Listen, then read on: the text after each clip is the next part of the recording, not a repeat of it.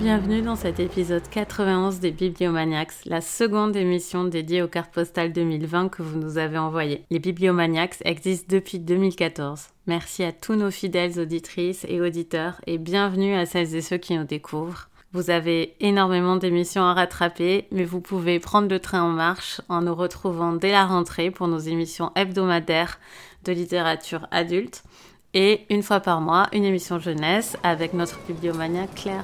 À très bientôt.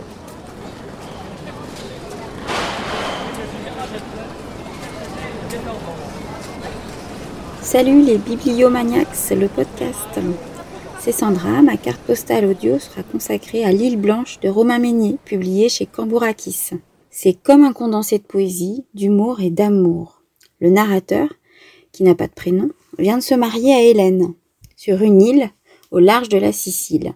Mais l'île, le soir même du mariage, s'enflamme, s'embrase par sa faute. Et ça, c'est le début de nombreuses péripéties sur l'île et dans les ruelles, des ruelles à l'italienne hein, de Céphalou, euh, des péripéties euh, que va vivre le narrateur. C'est une histoire assez folle, à la fois rythmée, drôle et belle, qui se fait l'écho de l'amour sincère, vraiment sincère et simplement heureux, d'un homme pour une femme. Le narrateur, c'est un personnage aussi maladroit qu'attachant, et c'est pour ça qu'on l'aime et que je l'ai beaucoup aimé. L'écriture, elle est belle, elle porte en elle toute la poésie de l'absurde, et c'est aussi pour ça que je souhaite vous conseiller cette lecture pour cet été. Voilà, j'espère vous avoir convaincu, et euh, je vous souhaite de belles lectures à tous.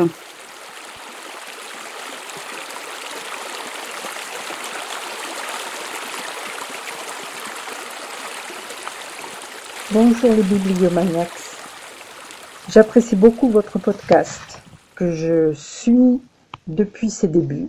Je dois dire que vous êtes devenus mes, pour ainsi dire, mes coachs de lecture, puisque c'est suivant vos conseils que je vais à la bibliothèque faire mes choix de livres ou à la librairie et je suis rarement déçue. J'aime beaucoup vos émissions, il y a beaucoup de gaieté, j'apprécie vos échanges et je souhaite que cette émission dure très longtemps. Aujourd'hui, je voulais vous envoyer une petite carte postale sans prétention au sujet d'un livre que j'ai lu il y a un peu plus d'un an, qui s'appelle Le vieux qui ne voulait pas fêter son anniversaire, de Jonas Jonasson, publié chez Pocket en 2012. J'ai pris ce livre à la bibliothèque sans en avoir jamais entendu parler. C'est le titre qui a aiguisé ma curiosité parce que dans mon entourage, je connais quelqu'un qui n'aime pas trop qu'on fête son anniversaire. Ce roman a tout d'un roman picaresque. On y trouve le héros qui tient avant tout à sa liberté, rencontre toutes sortes de personnes, du délinquant jusqu'au chef d'État, et toujours il se sent parfaitement à l'aise. Chaque rencontre est le prétexte à des développements hilarants, et le tout balaye l'histoire du XXe siècle. Euh, Jonas Jonasson dédie ce livre à son grand-père, fabuleux conteur, qui, à la question de ses petits-enfants c'est vraiment vrai, dit grand-père, répondait. Ceux qui ne savent raconter que la vérité ne méritent pas qu'on les écoute. Réplique que l'auteur a mise en exergue de son roman. Donc, dès le début, nous savons à quoi nous attendre. D'ailleurs, dès la première page du livre, le ton est donné. Le vieil homme décide de prendre le large le jour de son centième anniversaire, alors que tout le monde avait préparé une belle fête en son honneur ce que Jonas Jonasson traduit ainsi. L'idée avait donc à peine eu le temps de germer dans l'esprit du vieil homme qu'il avait déjà ouvert la fenêtre de sa chambre, située au premier étage de la maison de retraite de Malkeping dans le Södermanland, et qu'il s'est retrouvé debout sur la plate-bande dans le jardin. Si le lecteur se laisse porter, ce récit déjanté sera un voyage plaisant. Pour moi, il l'a été en tout cas, en tout cas, je pense que c'est une bonne lecture pour les vacances, sans aucune prétention. Voilà, au revoir et encore merci pour tout. Bonjour à toutes et à tous. À l'invitation de la Dream Team de Bibliomaniacs, le podcast, je vous envoie ma carte postale audio de cet été 2020 et vais vous parler de L'amitié est un cadeau à se faire, le dernier livre de William Boyle traduit par Simon Baril. Alors William Boyle, on le connaît, on l'a découvert en 2016, c'est un auteur américain euh, dont le premier livre, Gravesend, a eu l'honneur d'avoir le numéro 1000 de la fameuse série Collection chez Rivage Noir. Il avait été découvert par François Guérif à l'époque, qui l'a emmené ensuite dans ses bagages chez Gallmeister, où il a écrit Tout est brisé, puis Le témoin solitaire. L'amitié est un cadeau à se faire, et donc son quatrième livre, dont je vous fais tout de suite le pitch. Depuis que Vite le tendre s'est fait salement descendre, les temps ont changé, et les affranchis de Brooklyn se sont effacés et plutôt calmés. Mais il suffirait d'une étincelle pour raviver les querelles et ressortir les flingues. Cette étincelle, elle va survenir chez Rena, la veuve de Vic, qu'un cave propulsé au Viagra tente un soir de violer avant qu'elle ne l'assomme d'un coup de cendrier et se sauve, le laissant pour mort. Cherchant refuge chez sa fille qui la rejette, Rena va atterrir chez sa voisine, Wolfstein, autrefois Lucius Lacey, une star du X désormais rangée des galipettes, et Rena y est rejointe par sa petite fille Lucia. Quand Richie, l'ancien porte-flingue de Vic, débarque avec une mallette remplie d'un demi-million de dollars, l'occasion est vraiment belle pour Rena, Wolfstein et Lucia de l'en dépouiller avant de s'enfuir avec quelques mafieux furieux à leur trousse.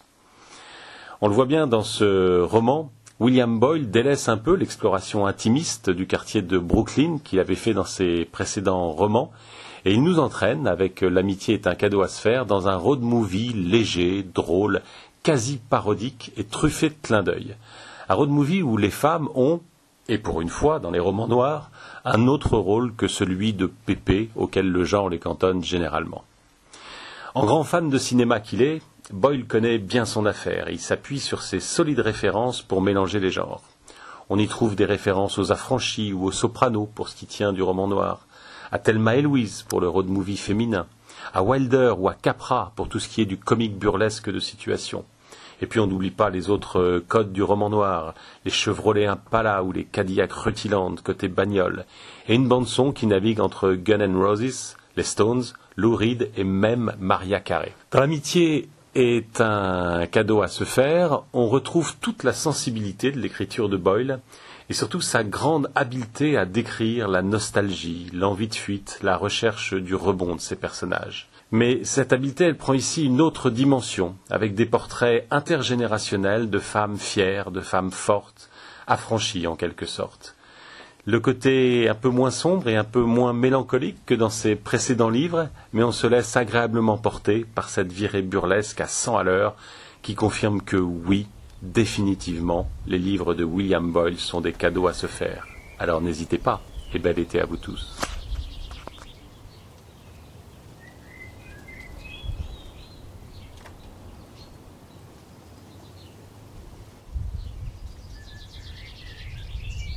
Bonjour à tous, aujourd'hui je voulais vous parler d'un classique. L'été est souvent une période propice pour moi pour découvrir des classiques, et au début du mois de juillet, je me suis plongée dans le Tour du Malheur. Plus exactement dans son premier tome qui regroupe la Fontaine Médicis et l'affaire Bernan. Le Tour du Malheur, c'est une fresque familiale qui a été écrite par Joseph Kessel. C'est une fresque familiale à dimension fortement autobiographique qu'il a mise environ 30 ans à finaliser. Dès les premières pages, on va faire la connaissance de notre héros, notre héros qui s'appelle Richard Dallot. C'est l'été 1915, Richard Dallot vient juste de sortir de l'adolescence. Il passe cet été en vacances en Normandie avec sa mère et son frère. Et juste après le dîner, il a décidé de faire une promenade avec son frère. En fait, son frère doit guetter pendant qu'il va rejoindre sa future conquête. Mais rien ne se passe comme prévu. En quelques pages, le talent de Joseph Kessel va nous faire comprendre à la fois la relation de Richard à sa famille, son rapport aux femmes, l'admiration de notre héros pour les combattants de la Grande Guerre et son désir de briller. C'est comme si finalement l'auteur plantait les premières graines de cet apprentissage d'un jeune homme qu'il va par la suite développer. Un apprentissage entre admiration et rivalité. Un apprentissage entre désir d'indépendance et recherche de l'approbation des autres. Un apprentissage marqué par l'envie viscérale de s'élever, au risque de se renier. Ce roman va donc questionner à la fois la bravoure, l'amitié, l'amour, le courage, la camaraderie, l'esprit de clan, la fidélité et l'honneur, comme autant de principes qui vont sillonner l'existence de Richard Dallot et qui vont lui servir parfois de repère ou au contraire l'entraîner sur des chemins détournés. Ce qui m'a vraiment frappé déjà dans ce c'est la galerie des personnages. Je les ai tous trouvés extrêmement incarnés, comme s'ils palpitaient finalement entre les pages, comme s'ils pouvaient en sortir et se trouver face à nous et nous parler. Ils oscillent entre ombre et lumière. Ils sont un peu les facettes de la société, un peu comme si chacun d'entre eux incarnait un aspect de la société. Alors tout d'abord la société entre ceux qui sont sur le front et ceux qui sont l'arrière, et puis quand la guerre est achevée, la société entre traumatisme, gens qui n'ont pas connu la guerre, ou gens au contraire qui en sont revenus et qui ont maintenant l'envie de brûler leur vie, comme s'ils avaient besoin de réparer toutes ces années d'horreur. C'est un ouvrage également qui a un très beau contexte historique. Il nous permet de bien comprendre les enjeux donc de la Grande Guerre, mais également de comprendre les enjeux de la reconstruction. Et puis il dresse aussi le portrait d'une certaine catégorie de la société euh, incarnée justement par le héros Richard Dallot et par son envie de briller, de monter en fait, un peu comme si c'était le roman des illusions perdues. Finalement, le roman des illusions perdues du début du XXe siècle. Ce qui m'a beaucoup plu aussi, c'est tout le côté psychologique extrêmement fouillé. Et puis euh, la façon dont était construite euh, l'intrigue, puisqu'en fait c'est une intrigue qui est polyphonique. Toute l'histoire nous est racontée par plusieurs voix et cela nous permet de mieux comprendre à la fois la psychologie des personnages et puis également de comprendre euh, les enjeux des relations de chacun. Et c'est aussi le fait de changer de voix ainsi nous permet de mieux avoir envie de toujours tourner la page, de passer de chapitre en chapitre. C'est un livre pour moi qui se dévore malgré ses 600 pages. C'est un livre qui est très très fort, à la fois document historique, récit de guerre, récit d'amour, récit psychologique. C'est vraiment un classique certes, mais c'est surtout un roman extrêmement moderne, toujours. Et pour moi, c'est vraiment d'ailleurs l'apanage des classiques, c'est de garder cette modernité, peu importe que les années passent. Donc forcément, je vous recommande de découvrir Le Tour du Malheur cet été. Et je vous souhaite de très belles vacances et je vous retrouve avec plaisir avec Coralie à la rentrée. Bel été à vous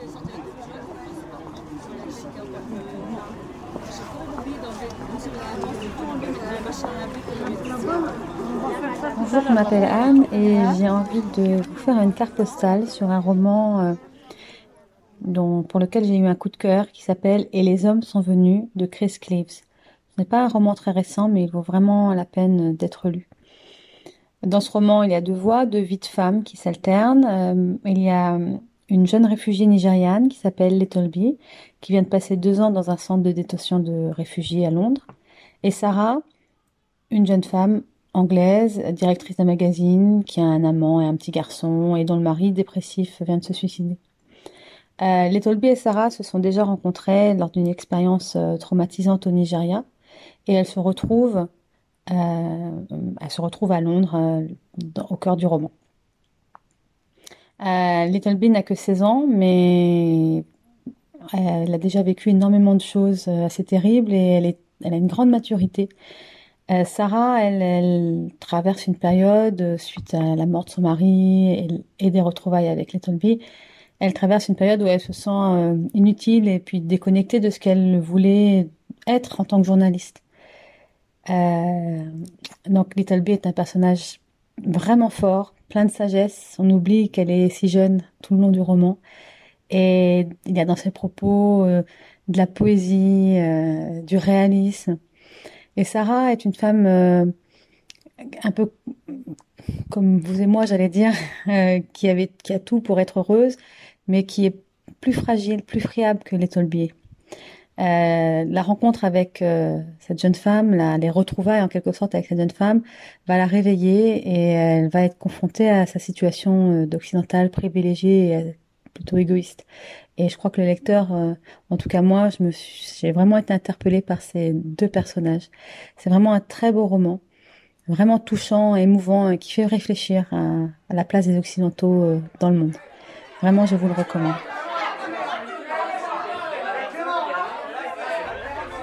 Bonjour, une petite carte postale de Claire Berest.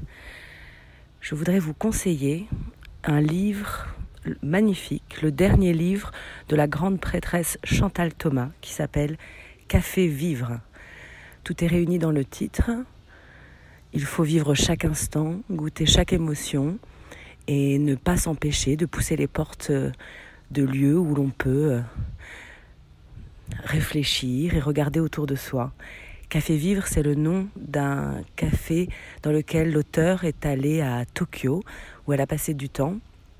Et en fait, le livre est comme un assemblage lui-même de plein de petites cartes postales, de lieux, de personnes, de moments qu'elle a vécus, qu'on peut vraiment picorer, dans lesquels on peut se plonger n'importe où l'on va, dans un train, justement, dans un café, sur une plage, dans son lit.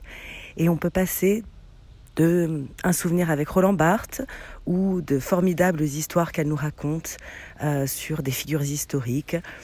Alors il peut y avoir euh, Richelieu où, euh, où on passe par Sade, où elle revient sur Diderot ou Voltaire.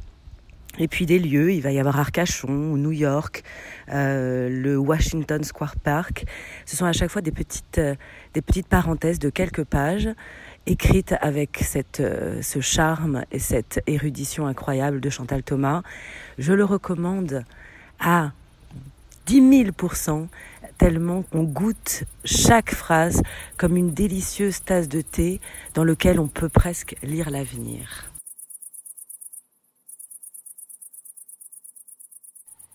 Bonjour et tout d'abord merci aux Bibliomaniacs pour leur podcast. Merci également de nous laisser la parole pour cette émission spéciale.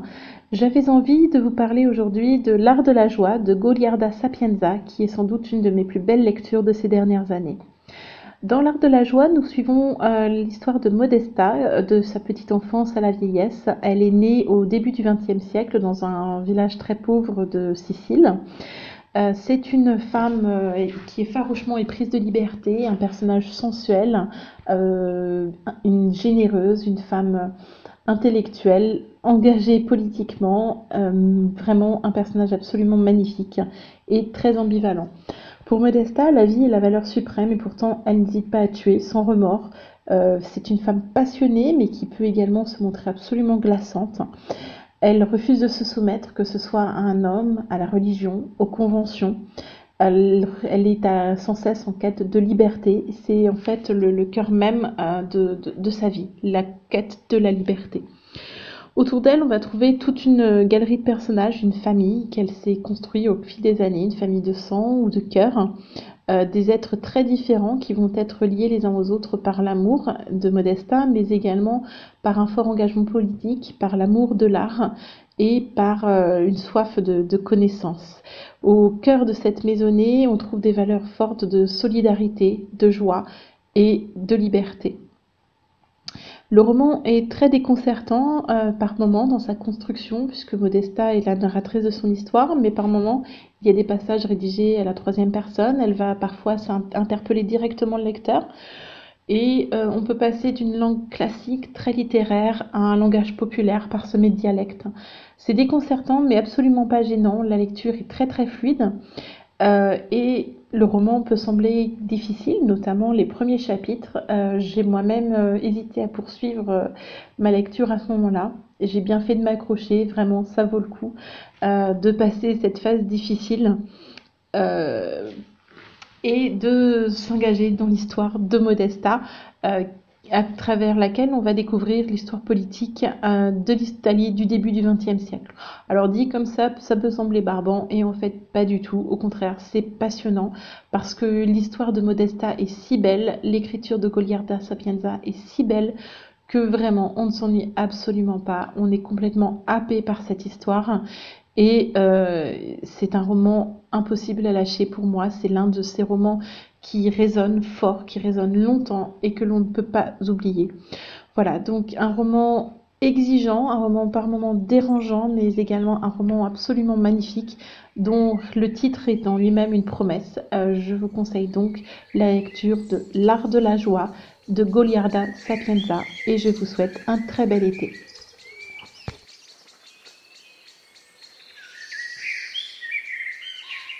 J'aurais pu vous parler de certains gros coups de cœur, comme celui de Anna Yanagihara, Une vie comme les autres, ou de Thomas Hardy, Jude l'Obscur.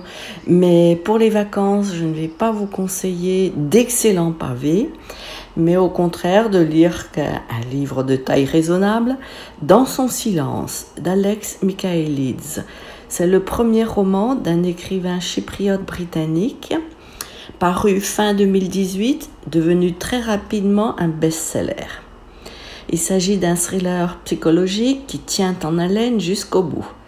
Alicia, jeune femme qui a tout pour être heureuse, a tiré sur son mari plusieurs fois en plein visage et depuis se mure dans le silence. Son psychothérapeute, Théo, veut l'en sortir. Dans ce roman, on oscille constamment entre Alicia et Théo. Il y a une alternance euh, entre passé présent. Le journal du passé d'Alicia et la vie à l'hôpital psychiatrique euh, de Théo et d'Alicia. Nous suivons donc Alicia et son thérapeute quasiment au jour le jour. C'est une histoire addictive, sans temps mort, à lire sur la plage, en avion ou tout simplement sur un transat dans le jardin. Bonne lecture Bonjour Bibliomaniacs, laissez-moi partager avec vous mon coup de cœur de cet été. Il s'agit du deuxième roman d'Olivier Liron qui s'intitule Einstein, le sexe et moi. J'ai découvert Olivier sur Instagram après qu'il ait liké un de mes posts. Je l'ai suivi immédiatement, nous avons beaucoup échangé et j'avoue que j'ai été agréablement surpris par sa gentillesse et sa vision du monde qui m'ont tout de suite donné envie de lire ses romans, dont son dernier, le fameux Einstein, le sexe et moi, dans lequel il nous raconte sa participation au jeu télé Question pour un champion avec le célèbre Julien Lepers. Derrière ce qui me semble être le prétexte de cette émission iconique, Olivier livre et dévoile une partie de sa vie, voire de son intimité de jeune homme, et comme il l'écrit si bien sur la dernière de couverture de son roman, Deux garçons fougueux, normalien et autiste Asperger. Pour moi, ce roman ne se lit pas, il se dévore, il est à la fois tendre et touchant. C'est un peu comme si on lisait un journal intime et palpitant, lui-même rythmé par les questions posées par Julien Lepers. C'est à découvrir absolument, tout comme son auteur, aussi sincère et adorable que ses écrits. J'espère que je vous ai donné envie de découvrir et de lire ce roman. D'ici là, je vous souhaite de très belles vacances et bien sûr de magnifiques lectures. Au revoir.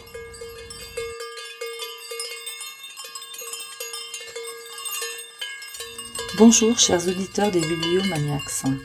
C'est Sylvie du blog Célire. Je vous envoie cette carte postale de Combloux, en Haute-Savoie, où je suis actuellement en vacances.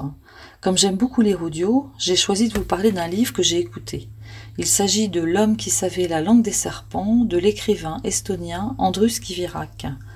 Dans sa version audio, l'ouvrage est publié par Audiolib et dans sa version papier aux éditions Le Tripode. Il existe une version poche dans cette même maison d'édition. Passons maintenant à l'histoire. Nous sommes en Estonie, dans une époque qu'on peut situer au Moyen Âge nous faisons la connaissance d'un jeune garçon prénommé Limette. Nous allons le suivre jusqu'à la fin de sa vie. Limette vit avec sa famille dans une forêt qui peu à peu se dépeuple de ses habitants au profit du village voisin. La famille de Limette fait de la résistance. La pseudo-modernité du village ne l'attire pas du tout. Pourquoi quitter la forêt dans laquelle ils sont si heureux? Limette a pour ami des serpents dont il maîtrise la langue, une langue magique comprise par tous les animaux de la forêt. Il a beaucoup travaillé pour acquérir cette langue et entend bien la transmettre. Nous verrons que ce ne sera pas si simple. La vie de Limette sera particulièrement mouvementée et nous suivons avec grand intérêt son évolution. L'homme qui savait la langue des serpents est un roman d'aventure. On ne s'ennuie pas une minute. C'est aussi une fable philosophique qui donne à réfléchir sur l'évolution de l'être humain, son rapport à la nature et notamment à la forêt, qui est sans doute le personnage principal. C'est aussi un roman plein d'humour et de fantaisie. Le rôle de Don Juan, donné aux ours par exemple, est très amusant. Dans cette forêt, il arrive qu'une femme tombe amoureuse d'un ours. C'est mal vu et carrément la honte, mais ils sont tellement beaux parleurs, ces ours, qu'on peut facilement se faire embobiner. Le parallèle entre l'ours et une certaine catégorie d'hommes ne manque pas de piquant. Comme je vous l'ai dit en préambule, j'ai lu ce roman dans sa version audio que je vous conseille. Le lecteur, Emmanuel de Coninck, est absolument formidable. Son jeu d'interprétation est toujours très juste et il parvient à m'embarquer immédiatement dans, dans chaque histoire. L'homme qui savait la langue des serpents n'a pas fait exception. Je dirais même que cette écoute a été particulièrement jubilatoire. Voilà, j'espère vous avoir convaincu de lire ou mieux d'écouter ce roman. Pour finir, euh, je voudrais remercier les bibliomaniacs pour leur, euh, pour, pour leur émission que je suis avec grand plaisir. Bonnes vacances à toutes et à tous et bonne lecture. Au revoir. Bonjour les bibliomaniacs. Je suis très contente de partager avec vous une lecture qui m'a beaucoup marqué ces derniers mois et qui me semble une lecture d'été idéale car elle nous fait voyager aussi bien dans l'espace que dans le temps. En effet, elle nous emmène dans les îles grecques à la découverte des mythes grecs antiques. Il s'agit du roman Circé de Madeleine Miller qui raconte la vie de la déesse éponyme. La déesse Circé, on la connaît car c'est elle qui accueille Ulysse sur son île Déa dans l'Odyssée et qui change ses compagnons en porc. Madeleine Miller entreprend de recouper tous les récits qui entourent ce personnage mythologique pour lui donner corps et raconter son histoire. Alors Circé, c'est la fille de Hélios, le soleil, et de la naïade Persée, elle grandit entourée des dieux primordiaux dans leur palais en compagnie des autres naïades, déesses, etc. Jusqu'à ce qu'une querelle avec une autre déesse lui vale l'exil sur une île recluse, Ea. Entourée d'animaux sauvages qu'elle dresse, elle va s'adonner à la magie et à la solitude.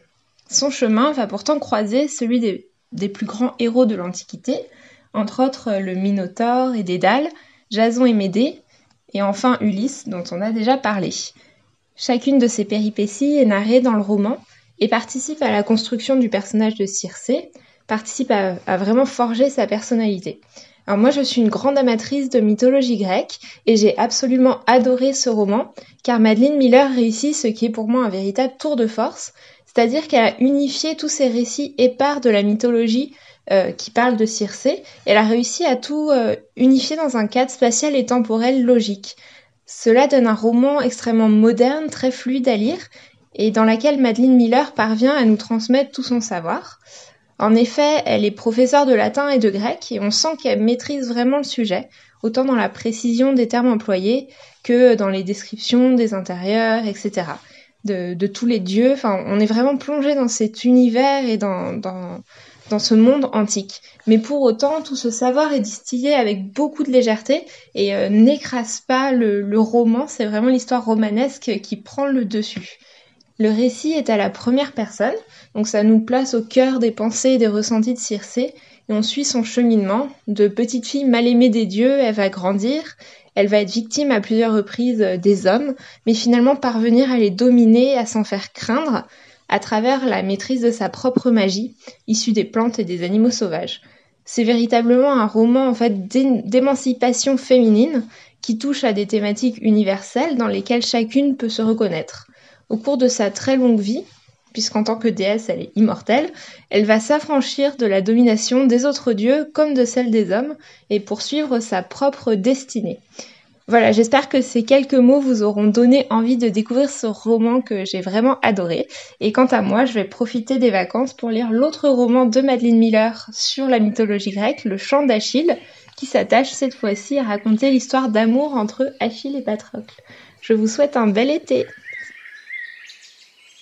Bonjour à tous, c'est Clémence en direct de Carantec, d'où je vous envoie ma carte postale pour les Bibliomanax.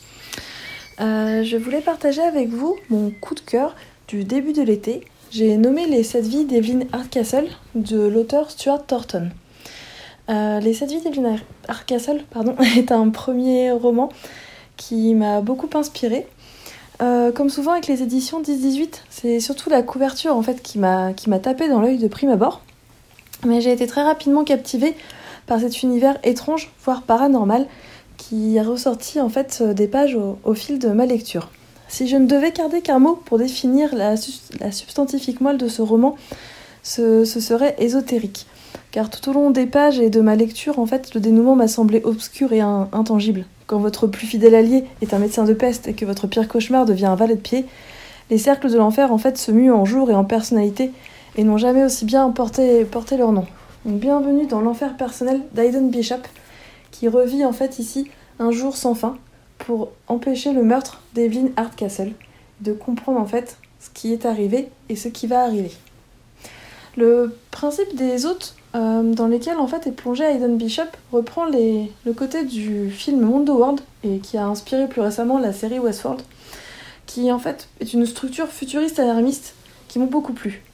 La vision de l'homme qui se plaît en Dieu et de ce Dieu en fait inexistant malgré ce jardin d'Éden espéré par le héros. Puisque d'Éden il n'y aura point, et c'est l'enfer dans lequel il va s'enfoncer petit à petit. Ainsi, Hayden Bishop est transboïté d'un corps à un autre, d'une âme à une autre, sans savoir qui il est réellement, sans plus se définir que par les qualités et les défauts de ceux qui l'habitent et de ceux qui le côtoient. Ces personnalités diverses et éparses se rencontrent, se mélangent, se toisent, se jugent et s'apprécient. Il devient un loup pour lui-même, au point de se craindre et de ne plus respecter son propre jugement.